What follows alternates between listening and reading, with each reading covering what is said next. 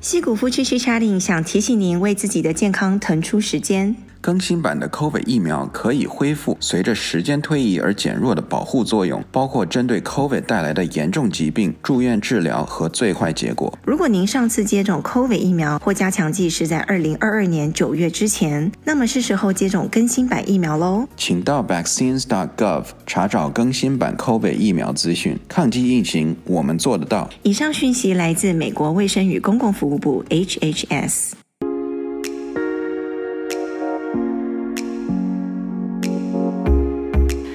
迎收听《戏骨夫妻去 chatting》，我是 Annie，我是 Jack。今天的我呢，可能就不会开开心心的喽。为什么？因为我刚才才刚刚被小孩气了一轮，真的是太符合我们今天要讲的东西了。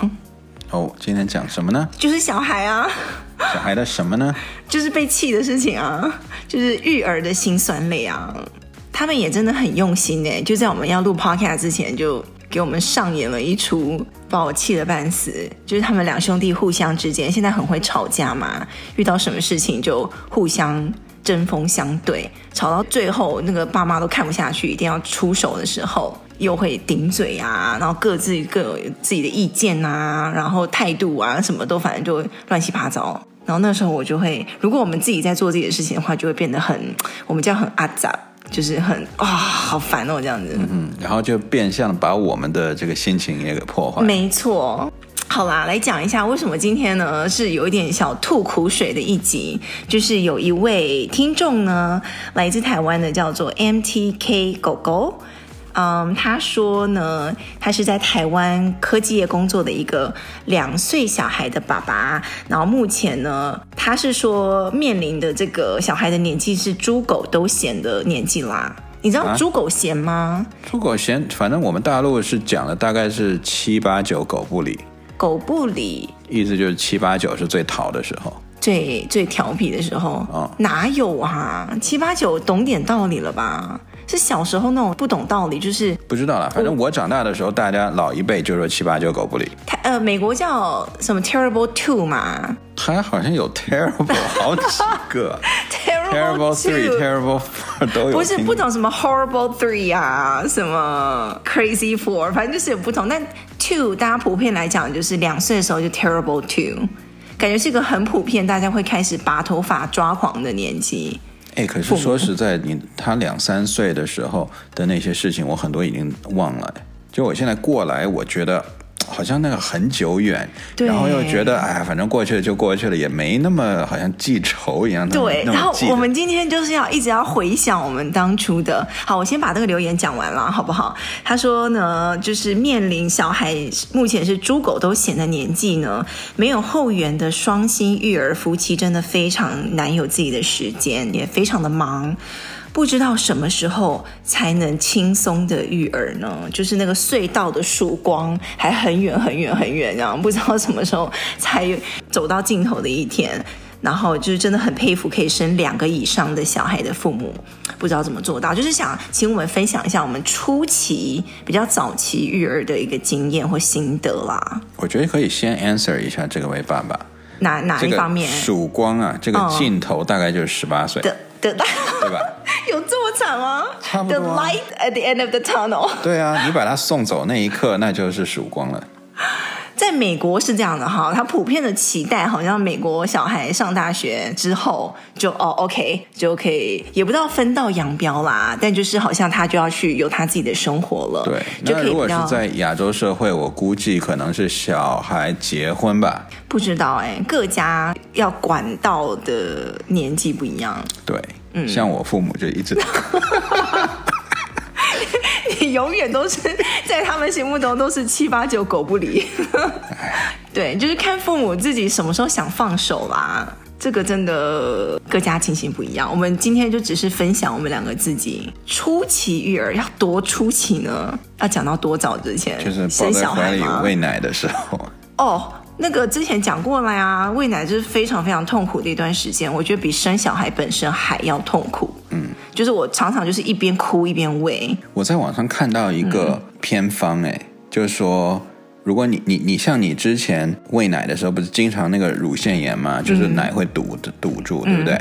然后他说用那个电动牙刷，好像你就放在那边滋，就那样震动它，好像就会通乳。哎，嗯，我不知道啊。你首先我我先要来一个声明，好不好？我们这个 这个，我只是我真的就是在网上，我不知道看了哪个那种庸医还是什么，嗯，说的就是哎，他 share 的经验就是拿那个电动牙刷，如果你已经堵住的话，拿电动牙刷好像 somehow 你可以通乳。哎，你不要说，我还看到另外一个跟这个那个原理是一样的，就是我们女生会有那种震动的那个洗脸机，对，你知道吗？对，就滋，然后那个好像也是可以用来按摩的。嗯，我我是说按摩，就是通奶的啦。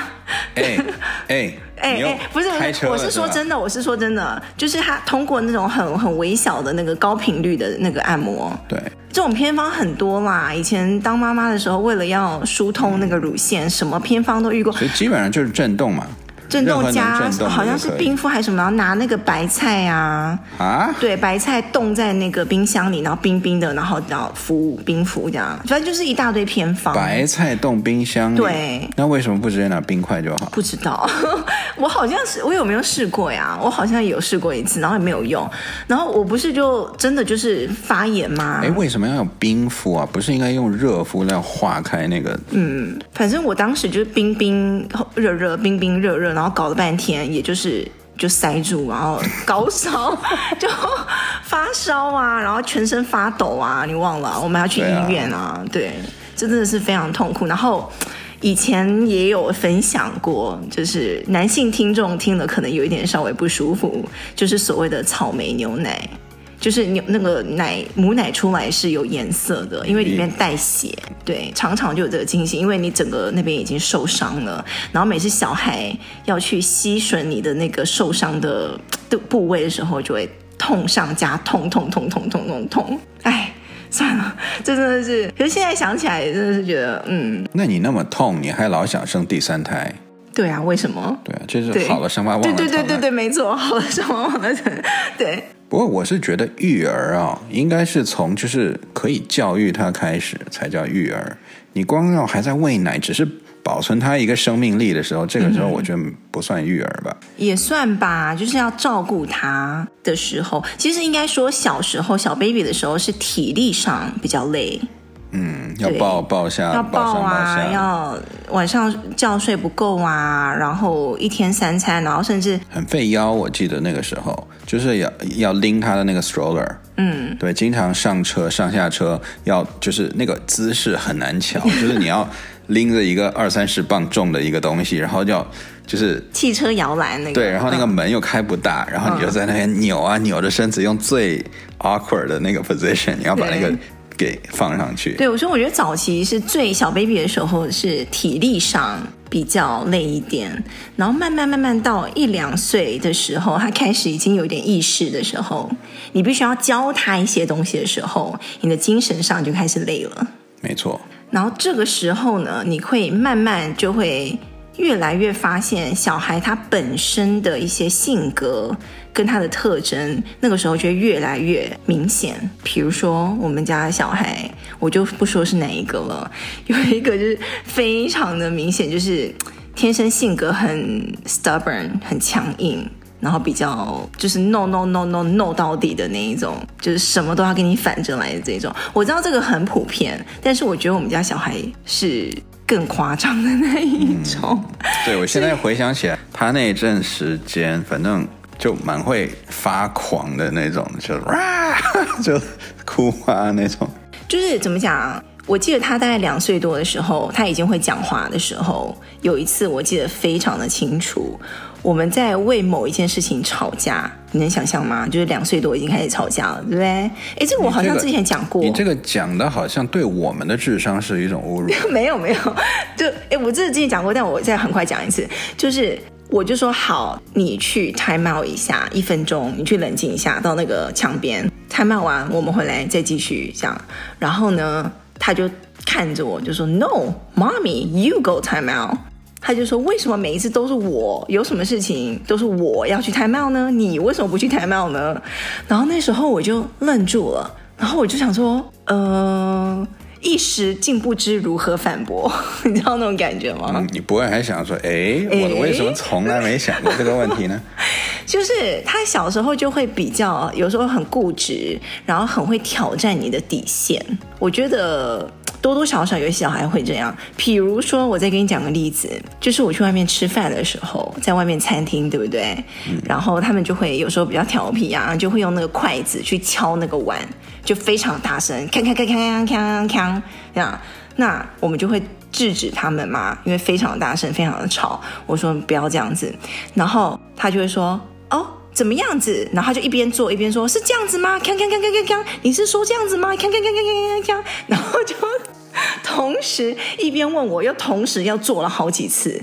你这个时候，你是不是那个火又就这样上来了？还有，我觉得，我觉得你知道，你这样。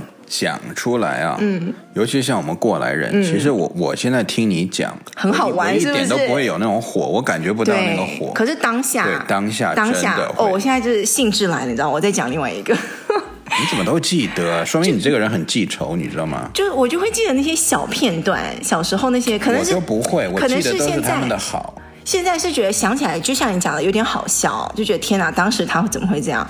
同样是发生在餐厅的时候，然后那时候我记得我们大家在美国餐厅一开始他就会一人送一杯水嘛，对不对？嗯。然后小孩子也是一杯小的水杯，他就喝水，喝完了之后呢，他就把水杯放在。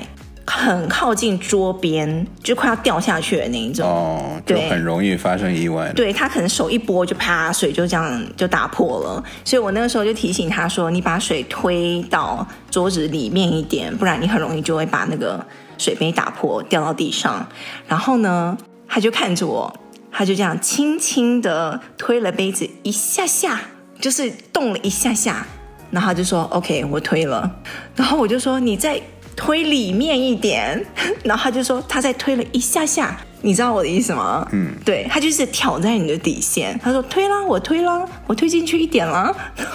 对，你这样讲，我也想到了，他在两三岁的时候，嗯，我们每一次带他出去吃饭，最后回来我都会说，我再也不带他出去吃饭了。记不记得？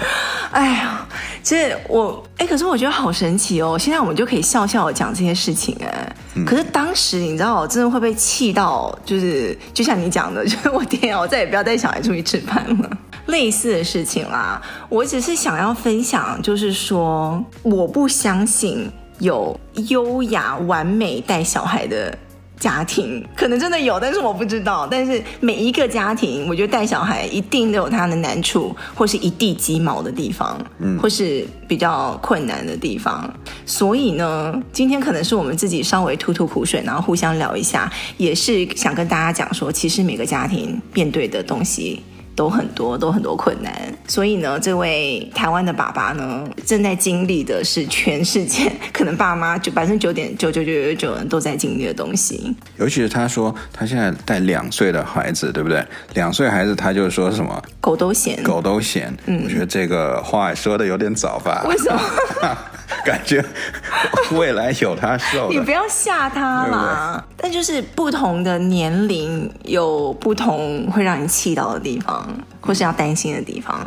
但我个人我喜欢小孩子稍微长大一点，嗯、比如说他们八九岁啊，嗯，十岁啊这种，我觉得会好一些。就是现在，起码你能跟他讲点道理了。就哪怕他当时可能跟你可以就对着干这种了，对吧？嗯。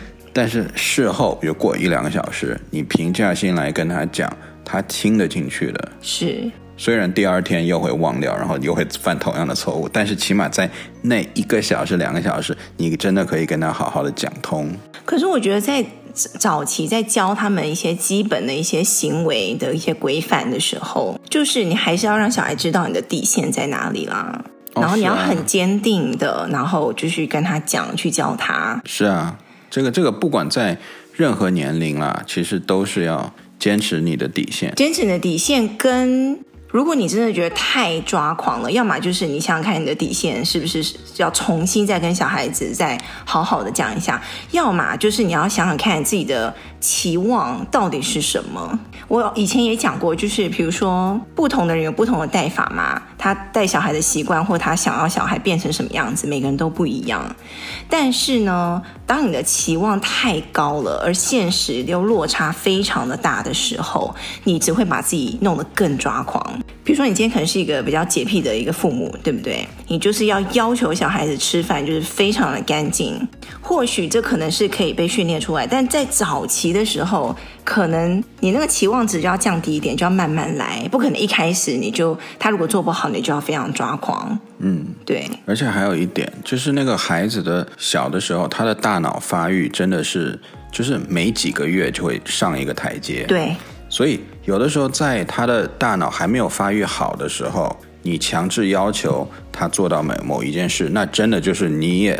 不开心，小孩也很遭罪，因为他可能他真的他想做好，但是他的大脑实在不允许他做到。然后，但是你又觉得，哎，你都这个年龄了，你应该能做到，然后就这样真的会是不是就是期望的问题？对，会觉得哦，你都几岁了，或是你都这个年纪了，然后大家都怎么样了，为什么你做不到呢？嗯，然后你因为我现在我现在回想起来，我很多时候小的时候跟他生气，嗯。都是因为我期望的是他做不到的，嗯，就过高于他当时的能力。哎，那我想问你，为什么你当时会对他有这个期望，或是你觉得他能做到呢？因为两样东西，第一，嗯，难免都会跟旁边的孩子比一下，对不对？嗯。所以，如果但凡旁边的有一些孩子能做到，你也认为说，哎，那我们孩子也不笨，为为什么不能做到，嗯，对吧？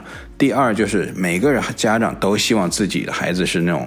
那种拔尖的那一个，所以自然就会想说，哎，别的孩子如果做到这，我们孩子是不是可以稍微早那么一个月，再更好一点，对不对？就一个月就好，永远不满足。对，就想说，我就比比别人早一个月就可以了。哎、嗯，可是往往就那一个月，对，他就是没长好。对，就都都不说，他有可能还比人家迟，对不对？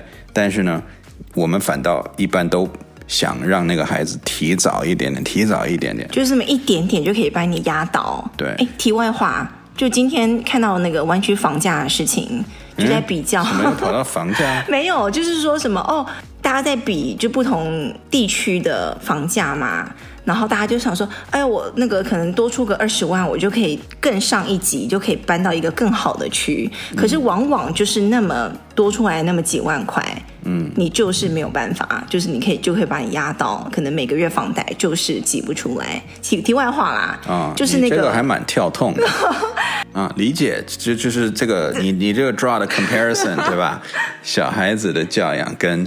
买房子的这个价钱，对，所以你当你知道你就是没有办法做到那个，就差那么一点点，就是差很多的时候，你就要调整一下自己的期望，嗯，对不对？跟现实要来做磨合一点，对。而且很多时候，像小的时候，我们会看他，比如说这个行为是这样子，嗯，比如说不诚实，好了，OK，嗯，那我们就会说，哎。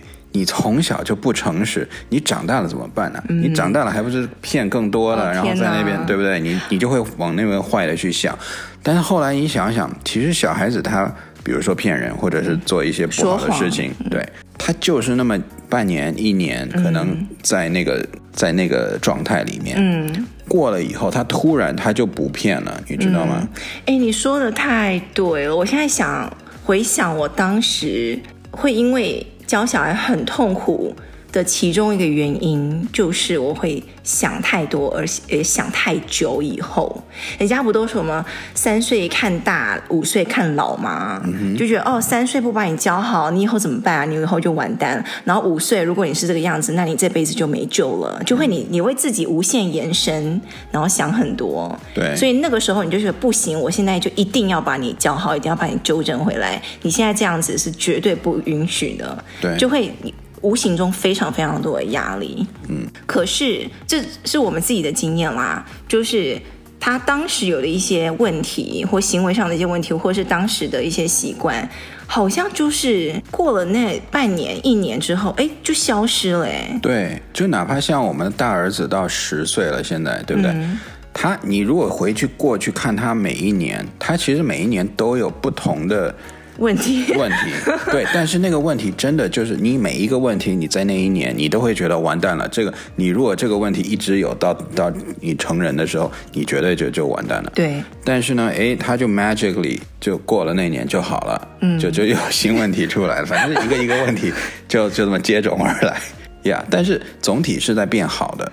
对。所以在那个当下，你会觉得不得了了，天哪！遇到这个问题，你真的是晴天霹雳。可是你把那个时间线拉长一点来看，就会稍微好一点。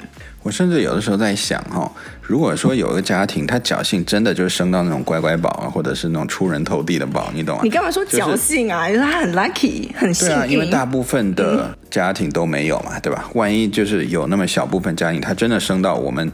天使宝宝，对天使宝宝那种，嗯、就从小就什么都很乖，然后那个爸妈也觉得说，哦，都是 over account overachiever 这种、嗯。你在想象，我我在想象说，他如果从来都没有把他爸妈气到那种要吐血的 状态，他会不会长大突然，比如 teenager 的时候，因为荷尔蒙会变嘛，对，然后会就是整个发展就会突然增快一那、嗯、那几年，嗯，会不会突然就变了？你懂吗？不知道啊，因为很多时候他就会。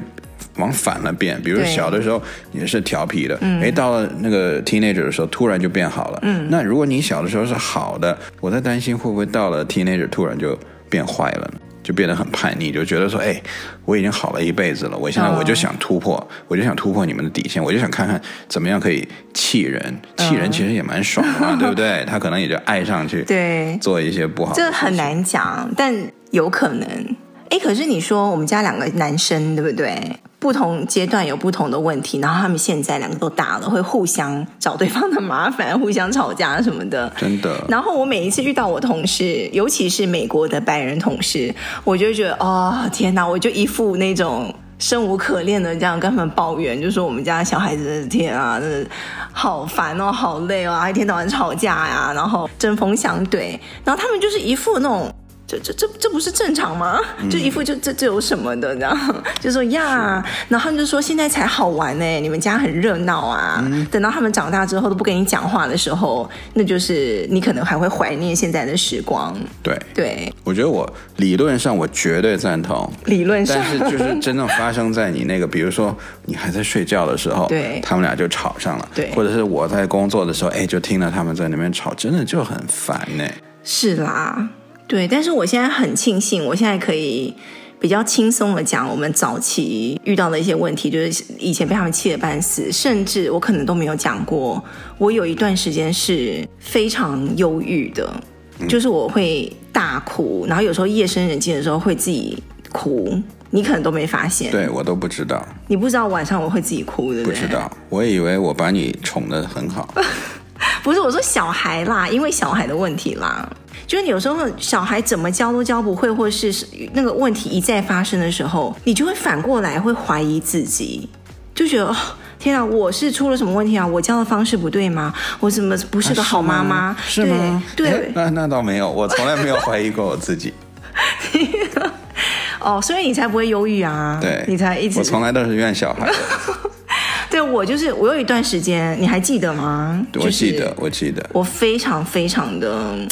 嗯，可能一度我就觉得我是不是要去医院去咨询一下？对，我记得你有一段时间，因为小孩的品性问题，嗯，你就是在那边，你因为你很 care 品性问题，然后你就觉得啊，怎么你你这样子？对，我那时候，我那时候就是想的很多，我就想说哇，以后长大了怎么办？然后什么什么就会担心未来，担心了很多，然后担还是回到就是怀疑自己，就觉得会贬低自己，会把自己面弄得很没有价值，就觉得我这个妈妈很失败，我怎么会教不会呢？我到底是哪里出了问题？我从来没有这种想法。我后我我怎么后来就 OK 了？我也忘了。好像就是你，就是一直开导我嘛，然后我也调，慢慢的调整我自己的期望，跟不要想太多，然后就是心态要放轻松一点，然后很多事情就放自然一点，眼不见为净，然后让小孩自然的去发展，然后慢慢慢慢就是，如果这个事情真的持续好几年的话，那我们再来看，但如果那只是一两个星期、几个月的话，就自己先不要把自己逼得太紧。对对，其实我觉得啦。华人的小孩，只要你多多少少在有在带有在管，嗯，我们的小孩都不会差。只不过就是我们大家都希望小孩哦，以后多那种飞黄腾达，嗯、你这才把自己逼紧。你你这样你会觉得你小孩怎么看就不顺眼。但如果你退一步，你想说，OK，我的小孩以后长大会是个坏人吗？我可以说百分之九十九的华人的家庭绝对不会 raise 出来一个坏人的小孩，对吧？所以就是很多时候，其实我们自己把把小孩的这个标准定太高了。对，可是我觉得我现在有一点 over adjusted。就我现在太太太放飞他们了，就太让他们自然，就觉得我现在的心态就是觉得，我常常想起我同事跟我讲的，就是要珍惜这段时间，他们还在身边吵吵闹闹，然后他们还愿意过来跟你抱怨、跟你讲话的时候，然后其他事情就是标准要放低，然后他们自然发展，不要想太多，不要管太多，不要担心太多。我我现在是不是有点太太放手？在我这边是啊，对。然后你就是你太放手了，然后你就把我拉回来一下。你太放手了，把我拉回来一下。嗯，说到这边呢，我也插个题外话。嗯，我今天在公司的时候，我同事跟我讲到他上大学，嗯、他上的是什么 Virginia Tech，然后呢，其实也是不错的大学，不错啊，对啊。对，但只不过不是那种 top tier 那种的学校嘛。嗯、然后后来他就说，他认识一个 top tier 的，好像是 UPenn 还是什么哪个学校的，常春藤的。对。然后他就说，我们工作出来几年以后，哎，就发现我们到同一家公司做的职位是相同的。嗯。然后他就说，哎，那那请问你读那么好的学校有什么用呢？而且他那个背后是二十年的辛酸，这样苦读。对。然后他就说，他就直接跟那个人说，哎，我觉得你超不值得。你小的时候这么用功读书，结果现在还不是跟我做同样的工作？Oh my god！他直接这样跟他讲啊？对啊。然后我就觉得，其实我我以前也想过，然后。嗯这一次听到我同事这么，他是一个白人男生这样，uh, uh, uh. 然后跟我讲，我就 like 哦，又又有点让我惊讶到，就是说对啊，然后像像我以前我也有个我老板，就是在之前的一份工作，他也是在当时他是 Stanford 毕业的，然后他虽然做我老板，但我知道他的薪水并不高，可能就比我高一点点，嗯，然后当时我就觉得，哎，你 Stanford 毕业的感觉有点屈才了，是不是？就是 you know 就觉得说好像。说不定人家是轻轻松松上 Stanford 的，Yeah, possibly。嗯，但是毕竟你是上了 Stanford 的，嗯，那一般人就觉得说你应该出来做大事业，对不对？应该赚很多钱呢。没有啦，没有。你现在你就看你的老板们都是 San Jose State，你的那个真的。你你现在是不是就觉得，或者是印度某一个名不转名名不见经传的大学？我们也不知道啊，说不定在印度也很难进。嗯，但意思就是说，爸妈身边的人其实也很重要。你有没有发现，当我们遇到职场很多 San Jose State 或是其他 State 或是比较呃 College 那种，不是我们一般的那种主流常春藤大学那种的时候，嗯，你就会觉得，哎。其实各个有出路，不是说你上了什么大学以后就怎么样。你觉得对我们小孩的期望，也就会慢慢这样调整调整。对对，但是如果你身边的人都是每天都在鸡娃，都在比，然后都是超级优秀的，他们小孩也超级优秀的话，你那个压力真的会很大。你回到家看到自己的小孩，你就哦，然后那个心态完就会被影响啊。对，像我知道上一代父母。就是很容易，就是去陷入到一个迷思，就是说，哦，你只有上了那种就是顶尖顶前十的大学，嗯，你出来才会那种出人头地。你若但凡是前二十，可能你都是这种很平庸的。不可能，现在哪有这种说法？真的，现在不是问题是现在可能性太多了，加上整个世界的变化，AI 什么，以后世界。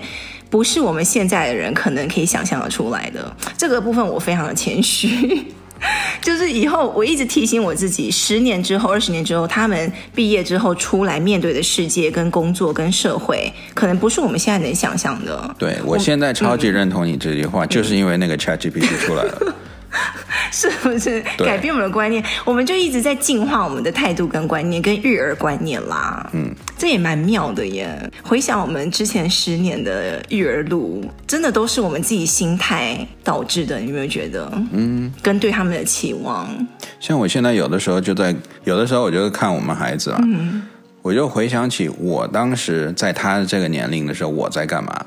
我就觉得，哎，其实他们现在已经比我那个时候好多了。对，我就在想，我每次都会想想，哎，我每次看他有什么毛病的时候，或者什么不好的习惯的时候，我就想说，哎，我以前也这样啊。嗯。然后可是看到自己发生在自己小孩的身上的时候，你就觉得为什么这么不不可接受？就想想自己其实就是这样啊，我们都这样过来的。所以你觉得过去这十年来养小孩、教小孩育儿方面，你觉得最难的地方是什么？或最 frustrating 的地方？最 frustrating 的地方，我刚才其实有讲，嗯，就是我认为他在这个年龄已经可以学会什么东西的时候，哦、我就去教他，嗯，结果他就是学不会，嗯，这个时候是最 frustrating 的。就你以为你以为是他，你以为你以为的，对，包括到了现在，嗯、我还是在犯同样的错误。但是没办法，我作为一个爸爸，我就没办法说，我等到他就是这种所有孩子都会的时候，我再去教他这个，你懂吗？就是感觉我在，而且你是不是没有办法完全放手让学校去 take care，对不对？学校不会教啊。对啊，所以你你现在的心态就是，或是你自己的想法就是，呃，学校绝对不会教好的，我必须自己要也要出一份力啊，是不是？你这个心态也是在左右你啊？对啊，因为你想想，就好像你你就这么说哈。嗯假设我是一个绝世高手，嗯，OK，我会不会想说，哎，早日把我这个一身功夫传给我的孩子？太心急了，对不对？是不是？而不是把他送去什么少林寺，来你慢慢的在那边跟着师傅一步一步学，嗯，对不对？所以你说你自己是武林高手的意思吗？就打个比方嘛。可是我真是要趁这个 Podcast 给你拍拍手，你帮我拿一下。Oh. 真的，就是你真的是一个非常非常好的爸爸。从真的真的真的教养孩子方面，不是不是说你现在多有耐心或多愿意教他们什么东西，而是你愿意去改变。虽然这经中间经历过我们两个非常多的吵架，跟就是吵架啦，对不对？跟婚姻失和没有那么夸张啦，反正就是，但是你一步步你是愿意改变，然后愿意调整自己的。嗯，是不是这样？嗯、还是我这个说的还蛮中听的？还是我那个谬赞你了？没有没有没有，你你讲的完全，而且你真的很愿意花时间在小孩身上。哦，那是是真的非常愿意花时间。像我我跟你说了，我就是想把我的一身武功传授给他们呢。不管是在教小孩子东西方面，跟他们或者是跟他们谈心方面，像我们现在每天晚上他们睡觉之前，我们都要跟他谈心嘛。然后有时候讲到都已经非常晚了，然后我都要催你们，就是赶快结束这一切。就是反正小孩都很愿意跟我们聊天，我也不舍得打断你们。但是其实我还蛮 enjoy 这个时间的，嗯，因为那个时间就是小孩，你知道吗？就是一个人在睡觉的时候。黑着灯，嗯，你闭上眼睛，那个时候其实是你最最软弱的时候，放松。对，你可以这个时候敞开心扉来回顾一下，来平静的去讲很多事情，嗯。所以这个时候，你父母去跟小孩子讲，回顾一下今天的事情，或者是嗯、讲一下那种大道理啊，我觉得小孩起码他能听得进去。但是第二天，哎，他一早上起来 精神充沛，他又就就他一定不会去做。对，我们现在想，我们现在小孩每天晚上呢，就是呃，通常是一人一个啦，一人跟一个就是 one on one 这样分开讲话。大概讲个二十分钟、半小时，然后就睡觉。然后就像你讲的，就是全黑的情况下，然后两个人躺在床上，静静的，就是讲话。现在他们这个年龄，我觉得才比较能做得到。小孩子其实也可以啦，对，就是懵懵懂懂的时候，你就多跟他讲点话。嗯。那时候他可能比较听得进去。对，很多、嗯、很多父母，他小的时候不是给小孩睡前读物嘛，嗯、对不对？就给他读个那种 bedtime story。嗯，然后通常开场白就是 OK，How's your day？小孩就问我们你今天过得怎么样啊？嗯、然后他们就开始问一些乱七八糟的问题，就是他们平常想问可能没有机会问的东西，嗯、天马行空的东西。那个时候就是很好的机会。然后我们对我们来讲，父母来讲也是一个比较好的一个机会跟出口。就是比如说你白天就是非常忙，然后很多事情很很烦的时候，然后小孩有问题的时候，我们就会跟对方讲说：“OK，那今天晚上睡觉的时候跟他讲一下，就当下不要急着去解决，留到晚上再去好好跟他谈。”嗯，对对，因为白天的时候往往急，大家都急，对吧？他也想做他的事，你也在那边烦，然后。对话赶话，可能也就是说出来的也不中听。对对，晚上两个人心平气和讲的都比较好。嗯，那你嘞？你有什么最让你 frustrate 的时候？就是我刚才讲的，就是一件事情怎么说都说不会，怎么教就教不会。所以跟我蛮像的嘛。但你注重的东西可能跟我不太一样。对，你是注重行为，行为上，我是注重那种 skill set。对，知识技能方面，你是比较注重哪一块？嗯、我是行为上，我是希望他变成一个，我以前讲过，就是长大以后我会想跟他当朋友的人。就是他身上要某种品质，我会欣赏这样子。哎，这一集我们自己以后也要来听听看呢，就是常常放给我们自己听，因为他们现在才十岁八岁，还有一段路要走，还有机会把我们气得半死。对，我觉得到 teenager 的时候，真正开始叛逆的时候，哎，我们可能要小心一下。那时候的问题才真的是问题，成年之后才发生什么？没错，这真的是大问题。像现在已经看出来有苗头，就是说会有那种 relation problem 了，你知道？你说男女方面啊？对，有吗？有。他们现在只是好奇吧？没有没有没有，我已经看出来那个端倪了。哦，哎，现在小孩都好早熟哦。对啊。我想一下，我小时候什么时候？才在那边讲男男朋友女朋友啊，什么谁喜欢谁也嗯，国小吗？哎，好像就是国小啊。是啊，我是高中哎，哦、我高中你也太晚了吧？对啊，那你那你是太晚了。对，总而言之就是不同阶段有不同的烦恼啦，都会过的，然后还会有下一个烦恼 会在等着你。不知道我们今天聊这样子有没有帮到哪位爸爸哎？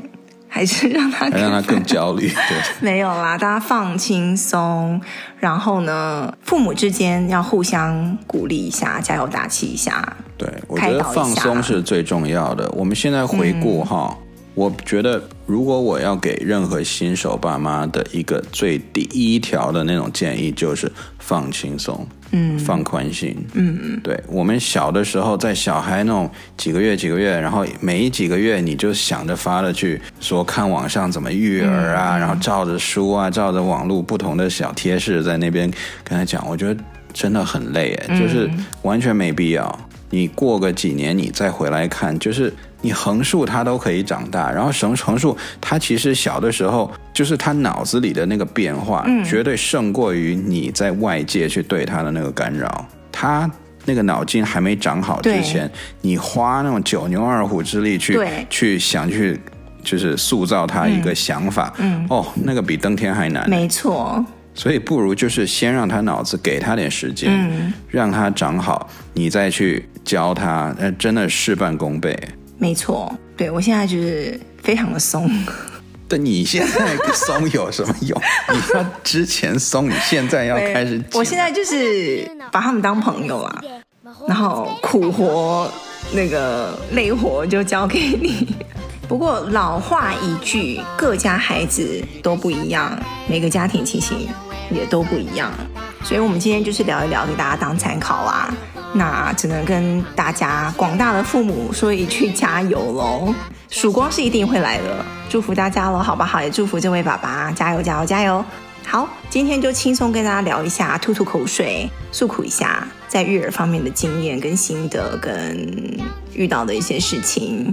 如果大家有什么想法或者想留言给我们的话呢，都欢迎在节目介绍里面有个链接，可以点进去留言哦，或者是上我们的 Facebook 还有 Instagram 上面，偶尔我们会发一些我们生活中的一些小片段跟大家分享一下。那就谢谢大家这个礼拜的收听，我们下个礼拜再见喽，拜拜，